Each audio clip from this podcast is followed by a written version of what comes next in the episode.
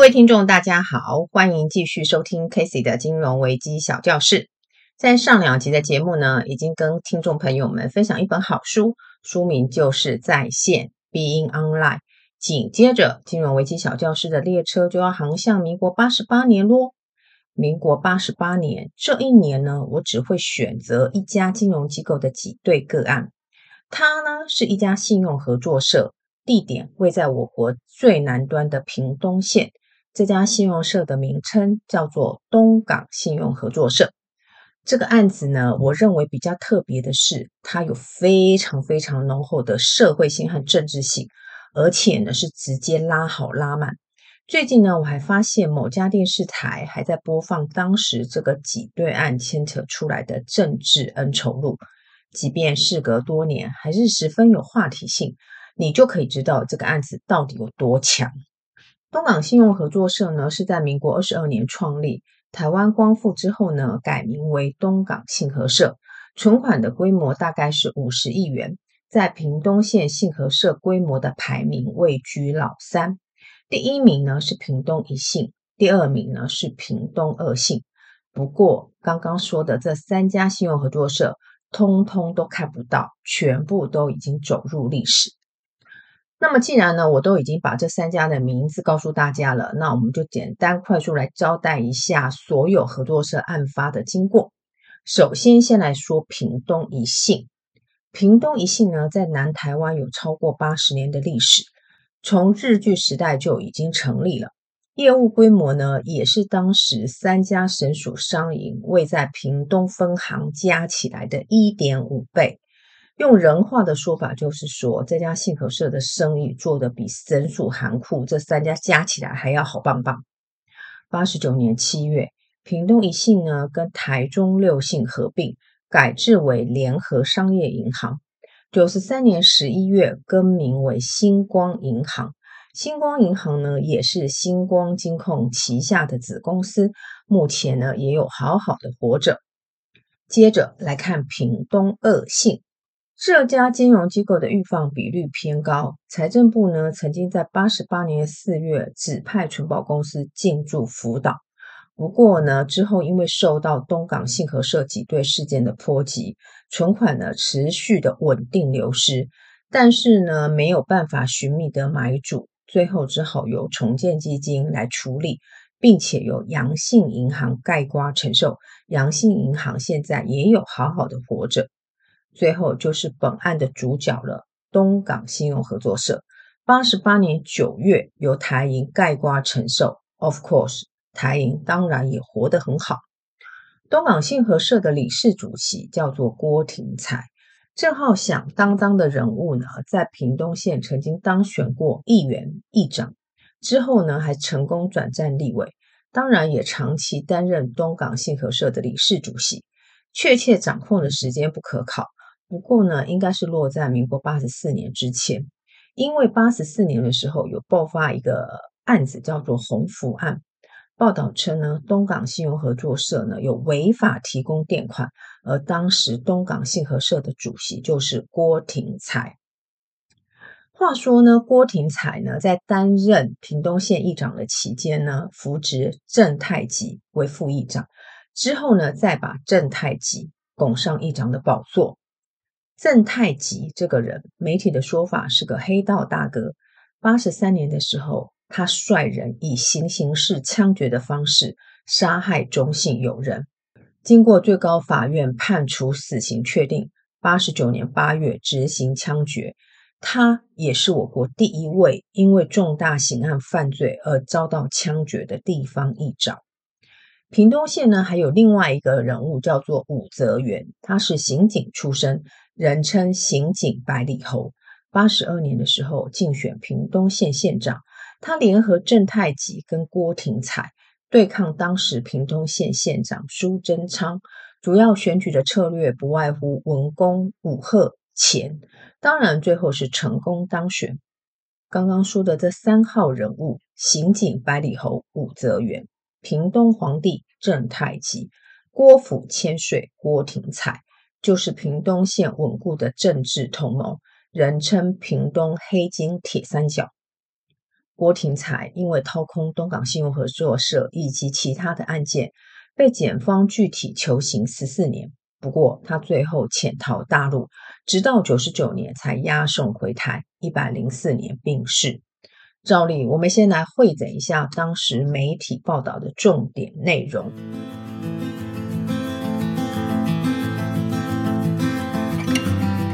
八十八年七月五日，东港信合社发生异常提领，并爆发重大的弊端。提领金额约三亿元，身兼东港信合社理事主席郭廷才设有重嫌，但因为郭廷才是现任立委，无论是要居提或是传唤，都必须经过立法院的同意。八十八年七月五日，财政部决定监管东港信合社。这次弊案主要是该社伪造存放在河库的对账单，这也是基层金融机构首次出现的作案手法。存保公司在六月初检查东港信用合作社，发现账目不对，部分涉及到存放河库的存款，但存保无法到河库查账，只好将报告送到财政部。财政部经过查核之后，发现转存的金额都不拢。初步判定东港信合社伪造不实的对账单，合计短缺的资金高达九亿元。初步怀疑被挪用的资金可能投资股市被套牢。经检人员指出，东港信合社掏空的手法是十五年前实信案之后案情最重大的。多数的金融舞弊都是透过人头冒贷、超贷或是假交易的方式进行。但是东港信合社却是直接伪造定存资料、虚增资产，资金流向完全没有契约或是交易凭证可供追查，并且涉及刑案。这次弊案属于直接搬走存款，与七十四年爆发的实信案十分雷同。当时台北实信理事主席蔡成洲就是直接从河库搬现金。为应付合库的金险，实信就从不同的分社搬运现金，以为因应。最后是央行同时检查十八家的分社，才查出实信严重的亏空事件。八十八年七月七号，东港信合社的挤兑风波暂告平息，监管小组决定冻结上千万元以上的大额存款解约。东港信合社的挤兑案还另外牵出一家法华里农投信事件，该基金二点二亿元自有资金遭到挪用。法华里农前董事长兼总经理就是郭廷才的儿子郭家成，证期会要求法华里农交出四档基金的管理权。八十八年七月八号，财政部宣布，法华里农基金移转给其他的投信管理公司，结束营业。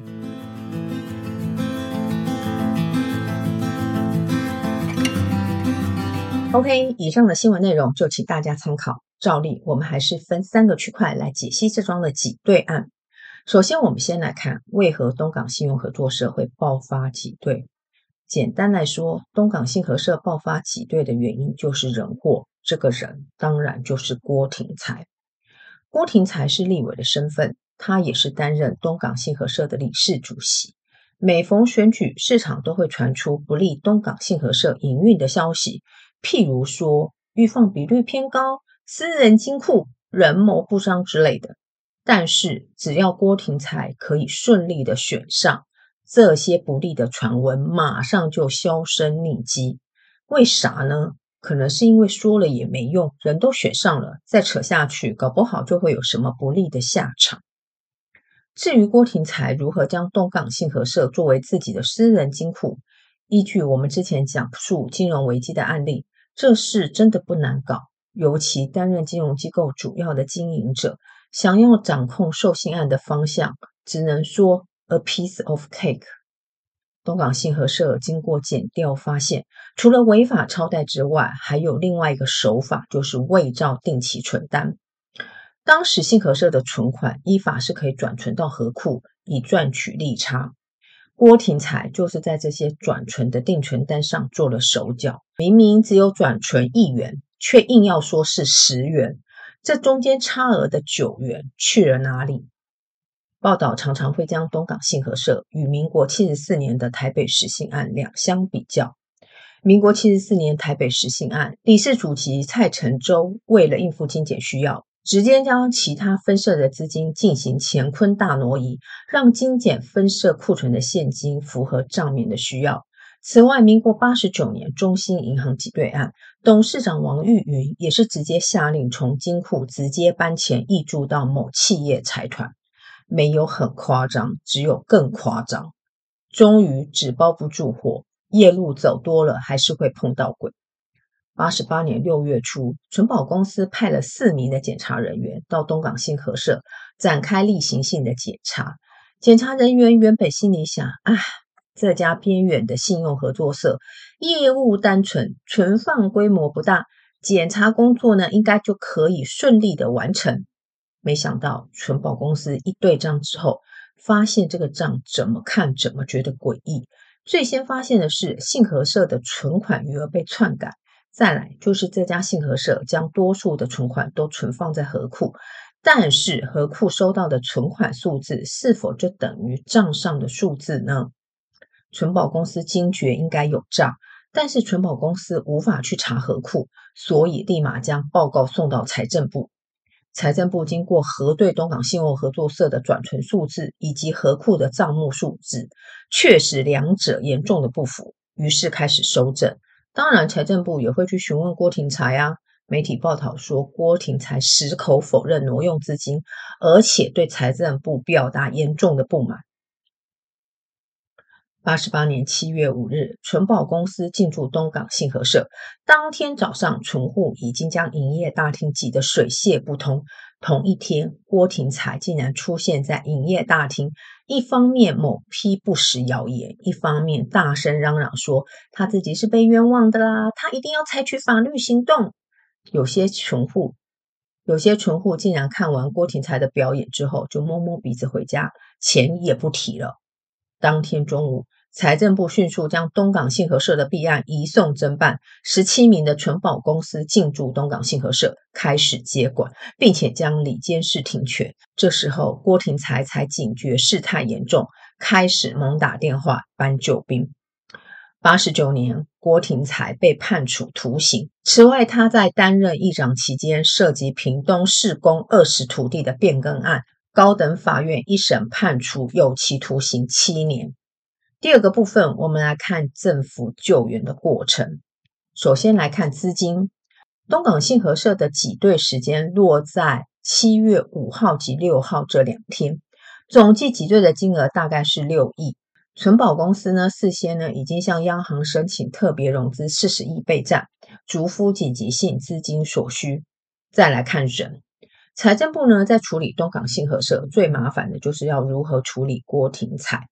郭廷才当时是现任的立委，同时也是财委会的要角。财委会呢，负责审查财经单位的预算，没错，就是包括财政部、经济部、金管会、央行等这些单位。换句话说，只要有哪个财经单位不买他的账，预算就通通不要想过。觉得很过分吗？还有更过分的。郭立伟呢，不仅用预算来钳制这些金融主管机关，并且呢，还将手伸进金融政策方向。譬如说，他认为财政部不应该对农渔会信用部独立这件事太过努力，甚至联合其他的立委来主导农渔会的修法案，大幅放宽农渔会干部停权的规定。再来，财政部呢，主张要严办股市的内线交易，郭廷才却是主张内线交易除罪化。东港信合社爆发挤兑的时间刚好处于立法院的休会期间，郭廷才知道他自己有立委的防护罩，因此对于检察官的四次传唤均缺席。由于东港信合社不仅违反金融法规，而且伪造定存单这件事已经涉及到刑事案件，因此财政部大动作，以监管取代辅导，并且将挤兑案的事政移送司法侦办。当时这个时点。刚好碰到选举年的前夕，民国八十九年即将要举办总统大选，财政部呢选择在这个时候呢做这件事情，媒体认为确实不太容易。要知道，当时的郭廷才是执政党的立委，财政部呢可以挺住压力，确实需要给予掌声。八十八年七月五日爆发挤兑的当天，财政部部长邱正雄才刚从美国提前搭机返台。本来一早呢，存保公司呢已经要辅导信用合作社，但是到了当天的十点钟，财政部发布新闻稿，将东港信合社篡改定存单的部分移送屏东检调单位侦办。中午，财政部宣布监管东港信合社。媒体认为财政部的决策明快，其实部分原因也是拜东港信合社的涉案行为已经涉及刑事责任，所以快刀斩乱麻就是最好的处方。财政部此次将东港信合社的理监事以及经理人员约二十人移送侦办，可以说是大快人心。此外，财政部在十五天之内呢，主导东港信合社召开临时的社员代表大会。同意让出信合社的资产与负债，并交出所有权与经营权，以利东港信合社的后续处理。东港信合社后续该怎么处理？简单来说，就是要找金融机构接手。不过，这家机构呢，已经资不抵债，要找到买主，除非政府愿意提供资金。杀头的生意有人做，赔钱的生意没人做。八十八年九月十五日，财政部宣布由台银概括承受东港信合社。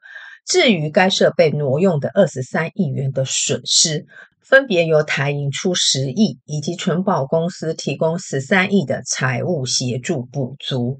简单来说，东港信合社捅出的篓子，由存保和台银各吃一半。当然，关于存保这一块比较好说。毕竟东港信合社有加入存款保险，由存保公司负责类理赔的角色，于法于理都可以站得住脚。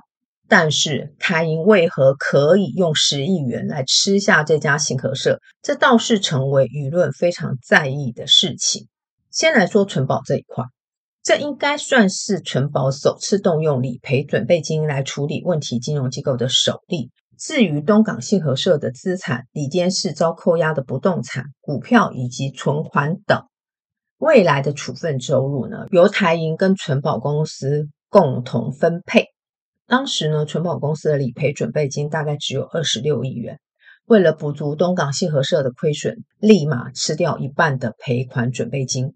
换句话说，如果再有另外一家的金融机构需要存保提供资金，存保可能马上就会赔不起，只不过要强化存保公司理赔准备金的这件事，也不是三天两头就可以完成的事，这事还是得需要时间来累积。至于台银要吃下东港信合社这件事，先来想一下，当时没有金融重建基金这种制度，即使政府呢想要补贴问题金融机构资产负债的差额，也找不到路。再来。民国八十七年的本土性金融风暴已经重伤多家银行的经营体制，各家银行的预放金额高高挂，为改善资产品质都已经一个头两个大，还要再吃下那一家预放下人的金融机构，也必须自己有足够的底气。过去信合社的挤兑事件多半是由何库进行协调处理，七十四年的台北市信，八十四年的彰化市信。通通都是由合库来盖瓜承受，但是彰化市信案合库被搞得灰头土脸，实在也没有能力跟没有意愿来去吃下东港信合社，因此台英的重选应该就是看上台英的家大业大，底气够，能力足。八十八年九月十五日，东港信合社并入台英，正式走入历史。最后，我们来看从东港信合社这个挤兑事件学到哪些 lesson。先来谈谈台银吃下东港信合社的这件事，媒体批评的声浪一波又一波。其实呢，也不难理解当时舆论的负面声浪。对于这些违法乱纪的掏空者，不仅逍遥法外，政府呢还得去补足这些亏空的款项。不论是由存保出，或者是由台银出，其实最后都会影响到纳税人的权益。大家想问的是，如果政府管好一点，司法强度再大一点，这些掏空者就不会无法无天，政府呢也不用一天到晚跟在这些掏空者的屁股后面收拾善后。所以，金融秩序的维护绝对不是只有财经单位的事。尤其在东港信合社挤兑事件，这就跟体制非常的有关。立法委员担任金融机构的主要负责人，立法委员前置金融监理措施运作，立法委员犯罪享有保护伞的权利。这些制度规范背后都有可能引发不公不义的问题。重点在我们有没有补救的措施。要处理金融机构的挤兑事件，首要之责就要稳定金融秩序。但是危机的个案涉及权利的义务关系，怎么可以切分来处理？每个人都有立场，陈平实在，没事，大家照着标准做事。但是在危机面前，总有取舍。我们要问的是，给过财经单位多少的取舍权利？彰化市信案爆发的案外案，就是彰化四信部分理监事不满，跑去申请大法官释宪。东港信合社爆发挤兑之前，大法官第四八八、第四八九的解释函就已经出炉。令人感慨的是，大法官释宪的内容，就是要顾及这些需要退场的金融机构的理监事们的权益。主管机关在处理东港信合社的当下，可以不顾释宪的内容吗？当然不能。所以财政部决定要退还东港信合社除了理监事以外社员的股金，这部分的金额大约是七千四百万元，由谁出呢？信合社赚钱的时候，理监事们吃香喝辣；信合社倒了，股金照样拿得回来。所谓保障人民财产的权益，这事是否可以完全不需要前提呢？批评者无法提出更好的方案，却又将一大堆的帽子往主管机关的头上扣，再来数落这个不是，那个不是。我认为主管机关实在没有必要受这种冤气。我想，如果当时主管机关有个时光机器，可以回到未来来检视民国九十年的金融重建基金设立，二零零八年金融海啸的发生，二零二三年 SVB 银行的事件。或许在当下可以对这种批评的声浪感到云淡风轻。好的，今天的节目就到这，我们下期再见，拜拜。